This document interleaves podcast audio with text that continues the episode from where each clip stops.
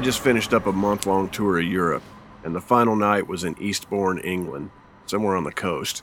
And I stayed in a pub. They had some rooms upstairs that they rented out to people, and I stayed in one of those. But I'm told that this pub was the second oldest in all of England, and it was built in 1180 AD. Had the original oak beams, two huge fireplaces. There was a cemetery outside my window. It's just a beautiful place. And went downstairs into the cellar. They told me that they used to keep dead bodies down there. And there was kind of catacomb type situation. And there was a secret passageway that led out of that cellar underneath the cemetery over to the church next door. And they would keep dead bodies in the cellar and wait for them to bury them. They would take them across the passageway to the church and then bury them. And of course, the place is supposedly haunted. You know how I feel about that, though. But I'm really happy to be back home, and I sometimes say that touring is a full time job. It doesn't always pay that much, but sometimes it has a really nice benefit package.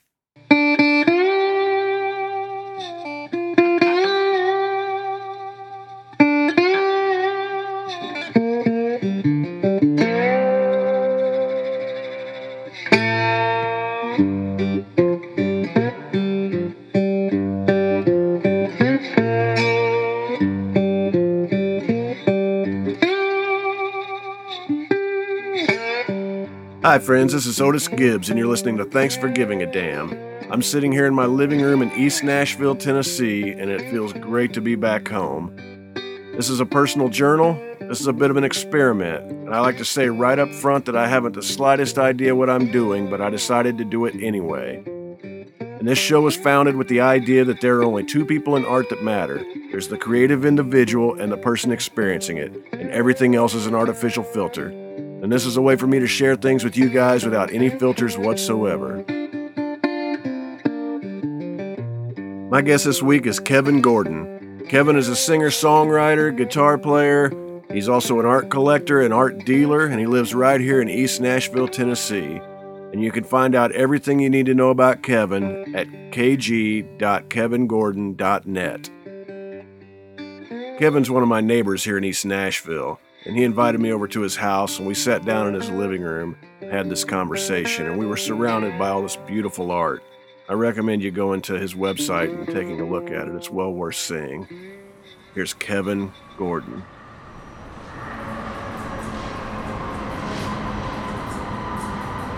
Yeah one one unfortunate uh, february many years ago.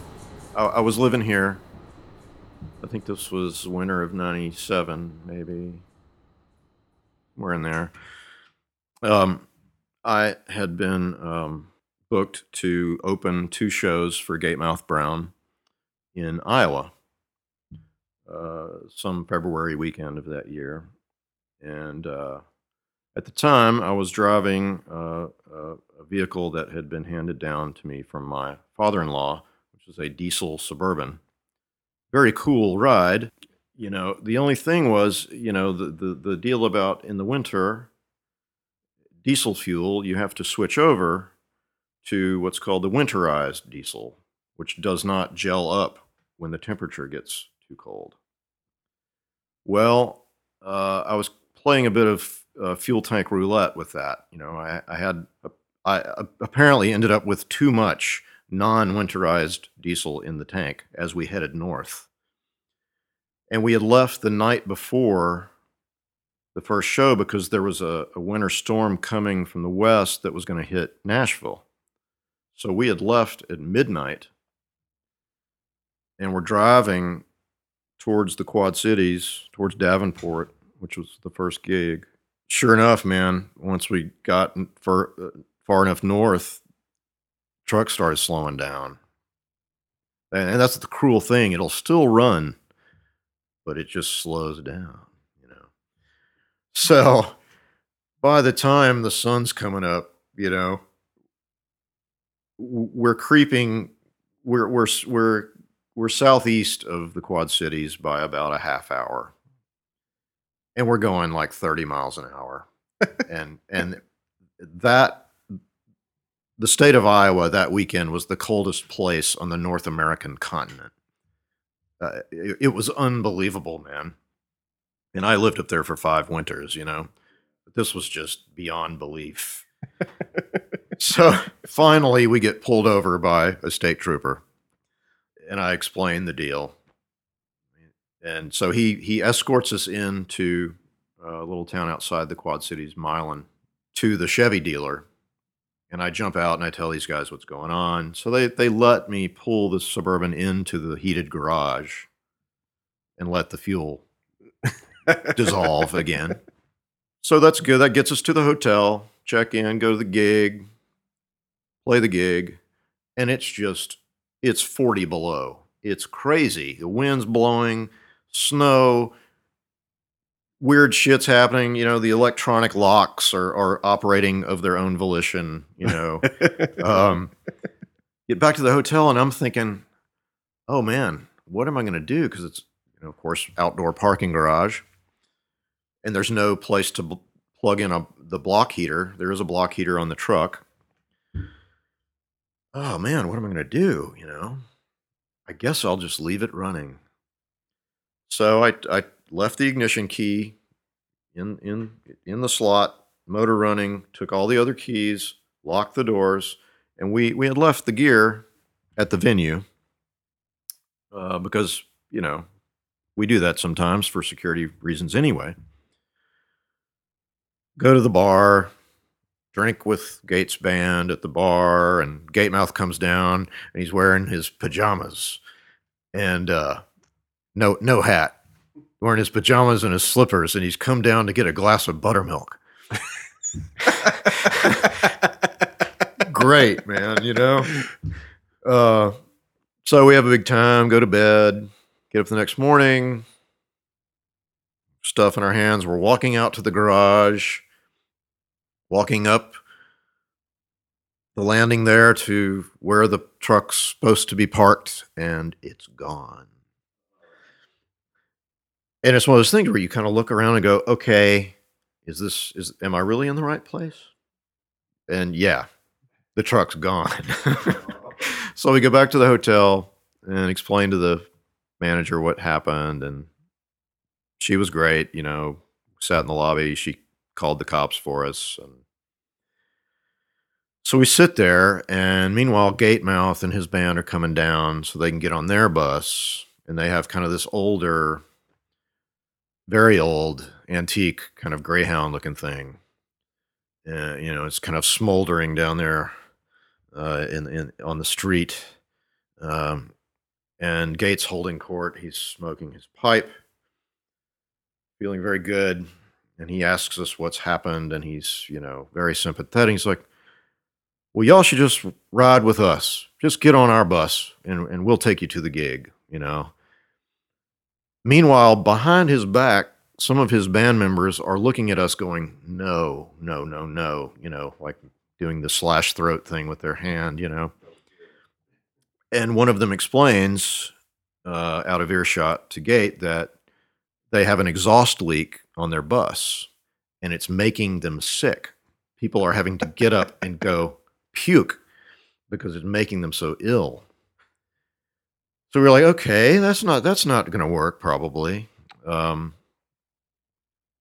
as luck would have it, got a phone call about an hour later, and the cops in Rock Island found the truck still running, parked at some kind of industrial pumping station or something. You know, these huge trucks that go suck water out of places. I don't know what they're called, but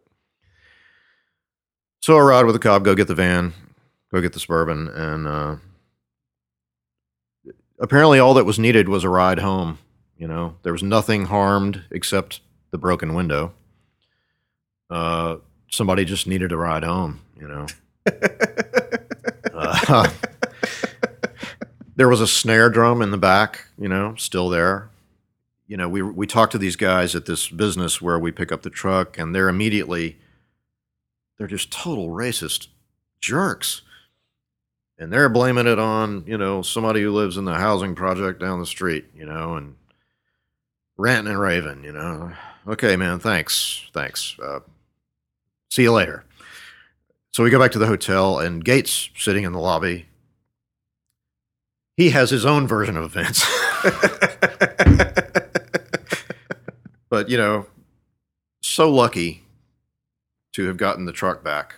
You know, of course, we had to ride to uh, Cedar Falls with a cardboard window, uh, which was, you know, pretty frigid.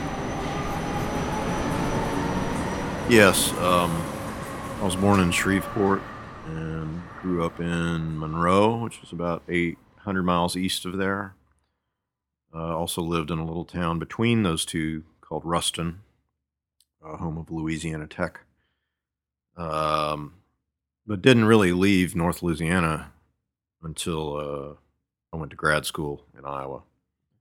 You were accepted into the writers. Uh, Yeah, it's the University of Iowa um, Writers Workshop, and um, it's it's the oldest program of its kind. It's a graduate level creative writing program, and um, pretty selective. So I was I was such a slacker that I, I was going to apply to several of these programs. Ended up I only applied to Iowa, and I had met with one of their faculty who had visited our college, and she encouraged me to apply to send some stuff there, and I got in. And I, I had let all the other deadlines pass, uh, so I figured, okay, this is what I'm going to be doing for the next two years. You know? And it was it was good, man. You know, uh, except for the winter. You know, um, you know, learned a lot. Uh, you know, it's an ego circus. You know, for better and worse. yeah. Didn't Vonnegut go to the writers' school there? And uh, Yeah, and he he taught there off and on, I believe. Uh, he he came while I was there as a visiting, uh, uh, just for a reading, you know. Uh, but he he definitely had a presence in that town. Um, he owned a house. He kept a house there in Iowa City for a long time, and it was referred to as the Vonnegut House. But uh, yeah, you know, it's it's an interesting thing. The uh, the fiction writers were the people who were really serious, and you know, their side of things. That's where you had, you know, editors from New York flying in every every week, every two weeks from the New Yorker, the Atlantic, whatever, reading work. Well, I wasn't on that side. I was on the poetry side.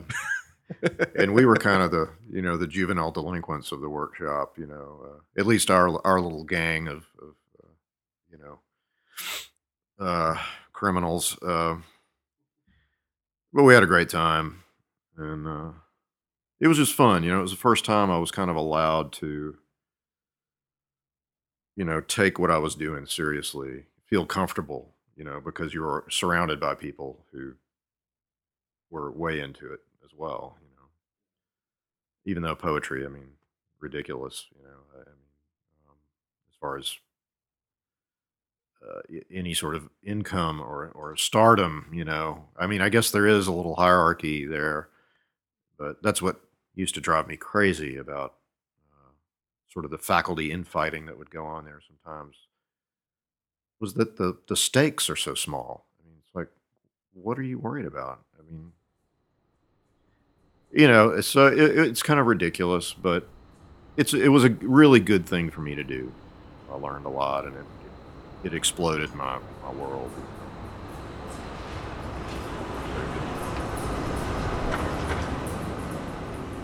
well, when I think of Iowa, musically, I think of Greg Brown and Bo Ramsey, and I really, I can't think of anything outside of that except for the Buddy Holly crash site.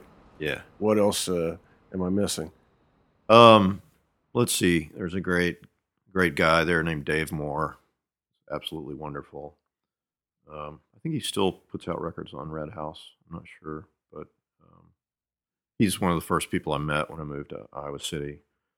And uh, I met Ramsey about a year in uh, after I'd been there about a year, and he asked me to join his band. He was putting a new band together, so it was a great thing for me.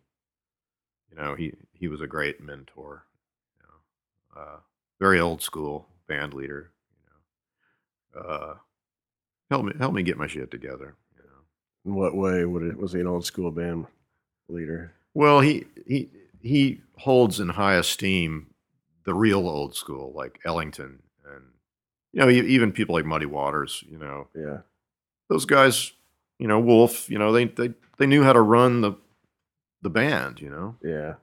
and were, as far as I can tell, fairly merciless about it if they had to be. You know, so um, I think he just always has had tremendous respect for those those guys, and I do too. You know, um, so it, it was good for me to learn from him in many ways. I mean, playing as well as you know the the the music business side. But we had you know we had a couple of good years there. Oh, well, there's that. You know, there, there's the the place, the the last place Buddy Holly played, the Surf Ballroom in Clear Lake, which is a beautiful old ballroom that's been restored to, uh, tastefully, is from what I remember. Um, and one of the cool things about that is there's there's a little there's another small room in there that I think is just a bar. I can't remember. It's been some time since I've been there, but uh, Eddie Cochran uh, was born not too far from there, across the state line in Minnesota, and uh, there's this whole wall dedicated to Eddie Cochran, and it's all these incredible photographs that I've I'd never seen before. Um, and he's always been one of my favorites of the of those you know the early rock and rollers. You know, always thought he was like one of the most talented all around guys. You know, uh, love his guitar playing. So anyway, that, that that's just kind of a cool thing about that. that, that There at the surf, they have this Eddie Cochran shrine. I was there 13 or 15 years ago, but I don't remember much other than just being there. Yeah, And uh, just because of, I knew it was where Buddy Holly played his last gig. yeah, And then we went to the crash site. I've been there a few times, but what struck me is there's there's marijuana growing wild up all around uh, where the site is. really. Yeah, and my buddies went ahead and my best buddy Todd and uh, my buddy Chris, rest in peace, decided they were gonna pick a bunch of it, roll it up, and smoke it at the campsite that night. Cool. They said it was horrible.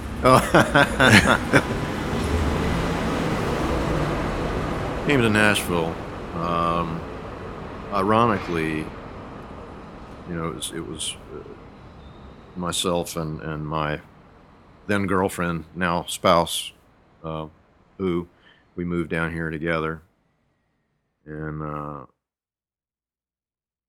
just ran into great resistance um, from landlords who, you know, you know, you had to show proof of, uh, you know, having a regular job and didn't matter what you had in your savings account. Didn't matter that you just landed, you know. Um, so, ironically, the only place that would rent to us that we could find was in Green Hills, you know, at uh, Woodmont Terrace Apartments.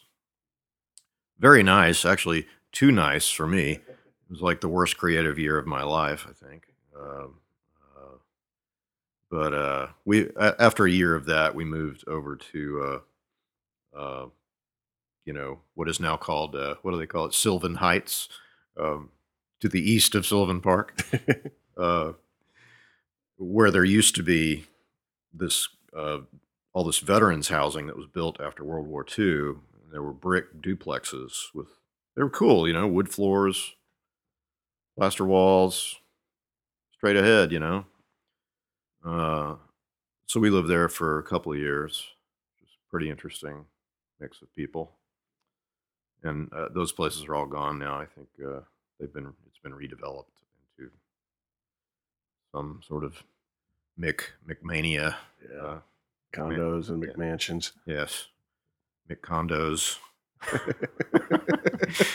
but uh, after we got uh, married in fall of '94, we started looking for a house and ended up over here because we were looking in Sylvan Park and we were looking here, and this was before it really blew up over here. And kind of f- found this place. We're like, sure, you know, smartest thing I've ever done as far as anything financial. You know. uh, Well, you were one of the early ones here in East Nashville then. October of '95. Been here since then. What was the neighborhood like then? Um, our block was much different, although still, you know, in terms, you know, people like to talk about is it safe? You live on a safe block. And this is actually one of the quieter blocks for criminal activity. Yeah. Not that this is all I think about, uh, but some people do. yeah. uh, usually those who live in other neighborhoods. Um, uh, but you know, I've seen tremendous change. The big house right across the street there was a total eyesore, and it was also one of the largest houses on the block. And um, you know, when we moved in, there was, um, um, I, I guess it was an Indian family where there was there was an, the old man who was kind of the patriarch and his wife and his daughters, I guess, if I remember right. And every morning, this must have been uh, some kind of cultural thing for them. Pardon my ignorance. Um, every morning, he would come out and sit at the front of their walkway to the front door, sit at the edge of the sidewalk in a chair, and just observe all day as if he were like standing guard. You know and uh, it was very interesting. Um, he he would never wave at me. He got to be quite friendly with my wife, um, waving, waving that is. But uh, you know, there was cra- there was otherwise there was crazy stuff happening over there. It was broken up into three apartments or something, and somebody bought the house years later and turned it into you know the beautiful restored place it is today. Um, so we've seen lots of changes like that. Seen people die off. The two old ladies who lived across the street when we first moved here, they're they're gone. You know, and uh, you know, I guess that's something that everybody deals with if you live somewhere for long enough. You know, that's the deal. You know, you get old, you die, and somebody else moves in. You know, and things change. Who were some of the musicians that were over here in 95?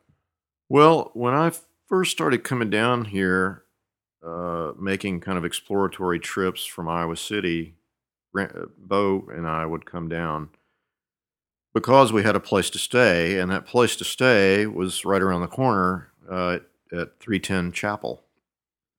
Uh, and let's see who all lived there over the years um, Brad Jones, Brian Owings, Scott Esbeck. Um, um, gosh, who else? I think McMahon lived there for a little while. Joe McMahon? Yeah, uh, uh, but legendary uh, band house, you know. Uh, so we would stay there. So it's kind of it's kind of weird that I'm a quarter mile from that place where I first landed. You know. So uh, those guys were around and, and and helped a lot as far as kind of steering you in the right direction. You know, although you know, why didn't somebody tell me to not? Don't wear a tweed jacket to go see the guy at BMI. Don't you know? Don't. You know, what was I?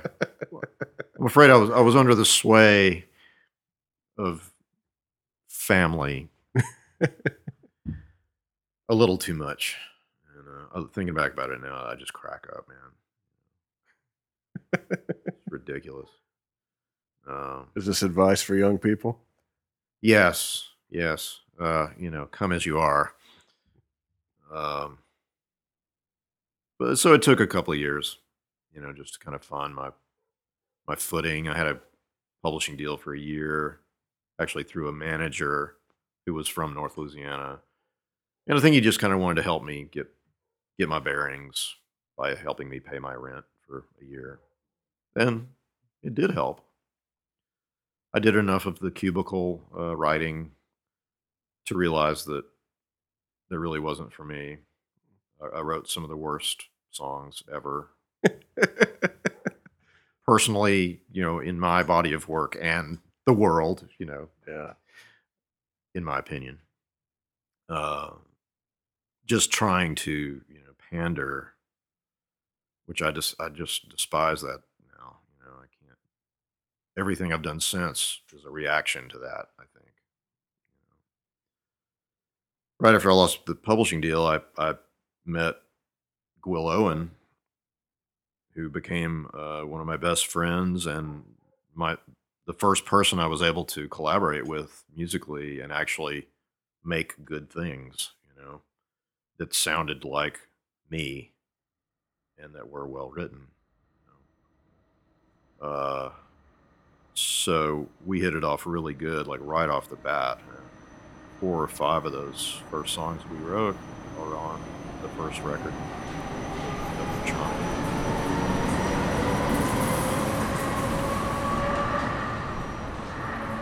Deuce and a Quarter was a song I had written with Gwil after um, cutting what would be the first record for Shanachie. We had four songs. They were all very different from each other. And one day I got a phone call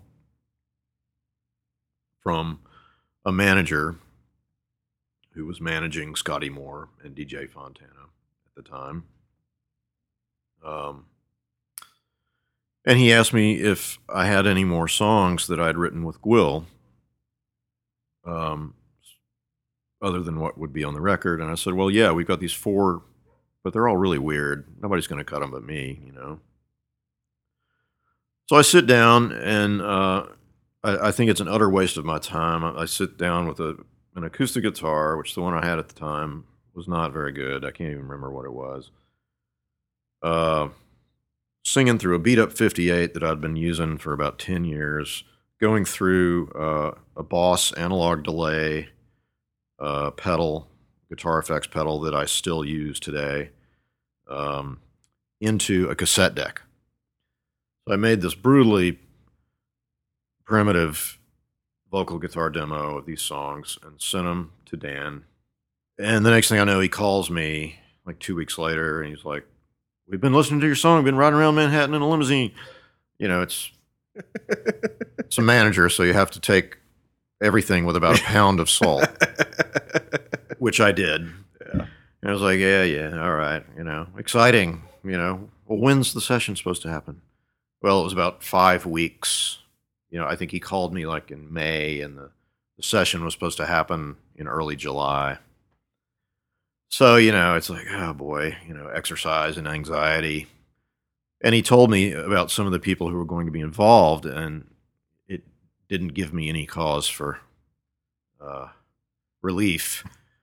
Uh, Keith Richards, Scotty Moore, DJ Fontana, um, Danko. Um, who else was around?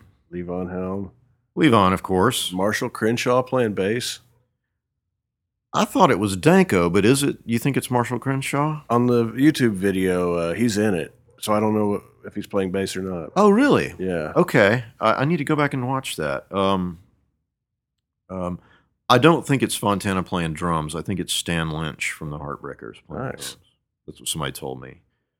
Um, because having seen DJ play at that time and hearing what's on the record, stylistically they are different.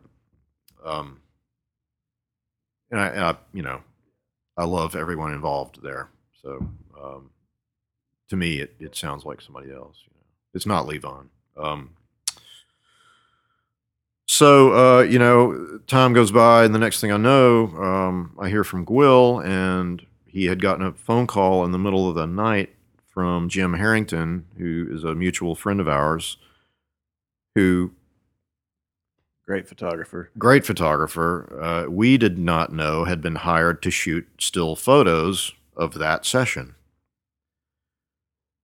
And he had been listening to the song being recorded all day, didn't didn't know whose it was, and he finally he asked somebody, and when he found out it was ours, he he called Gwil. He may have called me too, but we were we were in Iowa at the in-laws' place um, at that time So uh, that's how we found out that it had been cut. And uh, Jim Herrington lived in the neighborhood at that time, didn't he? yes, over on Shelby. Yeah, yeah. Um, so uh, you know, hearing it for the first time was very surreal. Still is, you know. Um, it's it's just you know, it's just weird. Uh, I mean, I'm, I'm so glad it happened. I'm, I'm flattered that they cut the song and, you know, feel lucky that it happened, you know, considering the personalities involved.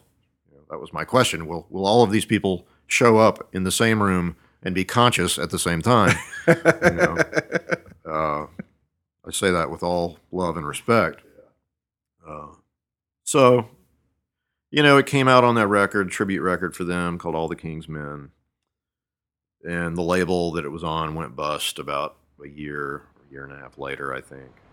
Um, so now I think it only exists on that YouTube video.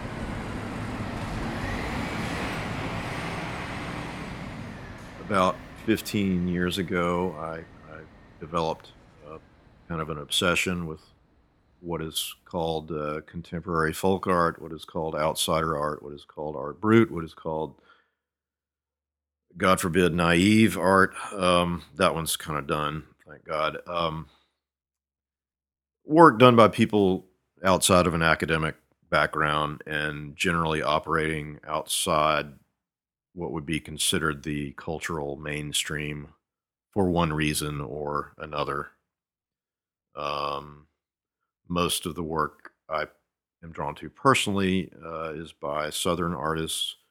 Um, much of the work I collect is African American work. Um, I just they're the aesthetics in play there. There are things that I just love about it, um, and I guess having been a kid who grew up in, in what was still a very segregated South in the '70s, um, the proverbial other side of the tracks actually it was real and you didn't go there and you were told that nothing happened there except you know drinking and bad things uh, and when i discovered this art and started learning about things like the entire there's an entire tradition of african american yard shows uh, some of you know, which applies to some of this work um, that we're seeing here. Uh, th- these paintings on on sheet metal here were by Mary T. Smith, uh, who lived in Hazlehurst, Mississippi. Um, she constructed this entire outdoor environment uh, somewhere around 1980 uh, through about 85.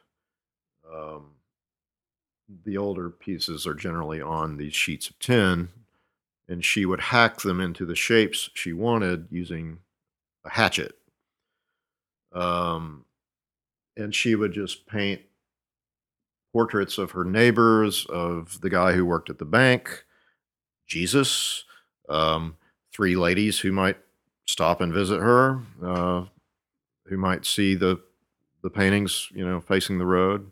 She happened to be uh, I, I still don't know how she came to own the property she did. She owned like an acre's worth of land right on Highway 51, which is the main drag through Hazlehurst. It runs parallel to I 55. Um, and she lived south of downtown Hazlehurst. Um, so a lot of people saw the work. And uh, at some point, you know, she just she had had a hearing impairment all her life, so felt I think felt kind of uh, isolated. And uh, her son had collected had brought in a load of sheet metal. He was going to build a shed with it. And uh, while he was gone, I guess he was out of town or something. He, she started doing these paintings and, and would start often with a whitewash background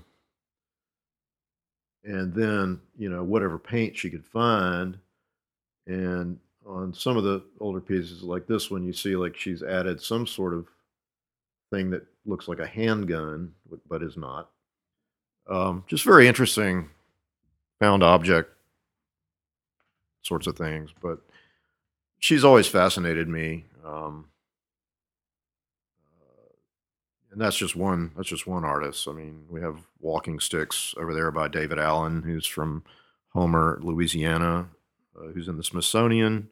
He's more well known in Louisiana than he is nationally. He's a great old guy. He's, he was in uh, one of the black regiments that stormed uh, Normandy on D Day. And to hear that guy, you know, to be able to sit there in his house and listen to him tell you about that while he's making one of these sticks, you know, which I know y'all can't see it, but you know, they're they're very African looking.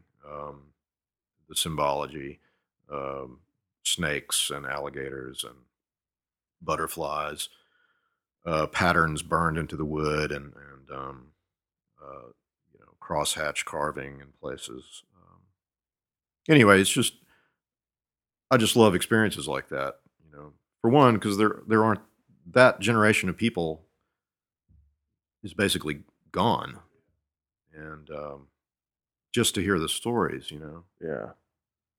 uh, to Is talk about this guy sharpening his carving knife on the side of a rail, you know, on a railroad track. I don't know if you can actually do that, but he he told that story when he was a kid. When he first started doing this, that's what he would do. He would sharpen his knife. Um. Anyway, Is he still with us? he is. He's not in good health. He's. I, I'm not sure how much he's working anymore, but I, I've I've gotten to visit him two or three times. Um. But uh, you know, just beautiful, beautiful people and, and interesting work. So did you originally just start uh, wanting to buy some of this stuff from them? and Yeah, yeah. and it was kind of like, you know, uh, not that I've ever done such, but, you know, it's kind of like, you know, buying crack for the first time, you know. oh, cool, cheap. Sure, I'll take some of that. You know, well, you go home and you smoke it, and uh, next thing you know, you're hooked, man. You know, I need more. Uh, but it didn't take me long to figure out that uh, in order for me to remain somewhat financially solvent, not that I ever have been, uh, I had to, you know, uh, make the deal with the devil to sell as well as buy. I had to turn it into a business. Otherwise, it just didn't make any sense. And that's fine because it's allowed me to keep it around and to learn from it. And uh, it's easy to over romanticize the the biographies of these people.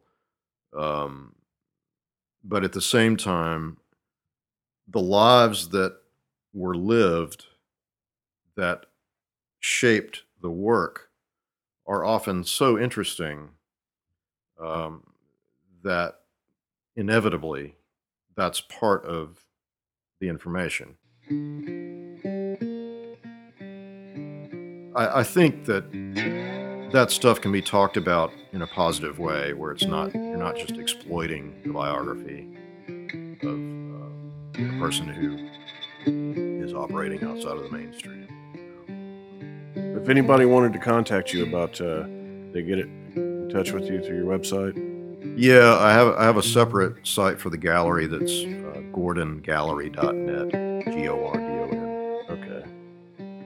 Kevin, I appreciate you uh, inviting me over here to your living room and, uh, Oh, and chatting with me. sure, Otis. Thanks for thanks for uh, having me. Yeah. It'll take time. It sounds like the dogs might want in.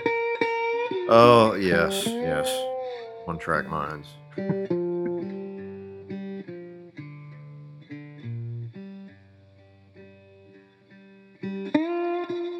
I'd like to thank everybody for listening in, and I'd like to thank Kevin for inviting me into his dining room in East Nashville, Tennessee, and having this conversation.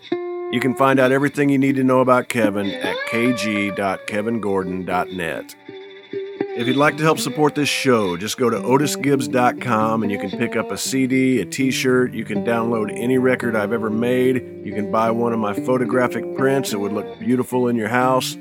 You can buy one of Amy's records. You can buy one of Amy's children's books. But anything that you buy, we'll mail from our living room to yours, and we'll even put in a little thank you note. If you'd like to help out but you're a little short on cash, just go to iTunes and leave us a five star review. Leave a comment. It'll help us move up in the search rankings and help a lot more people find out about this show.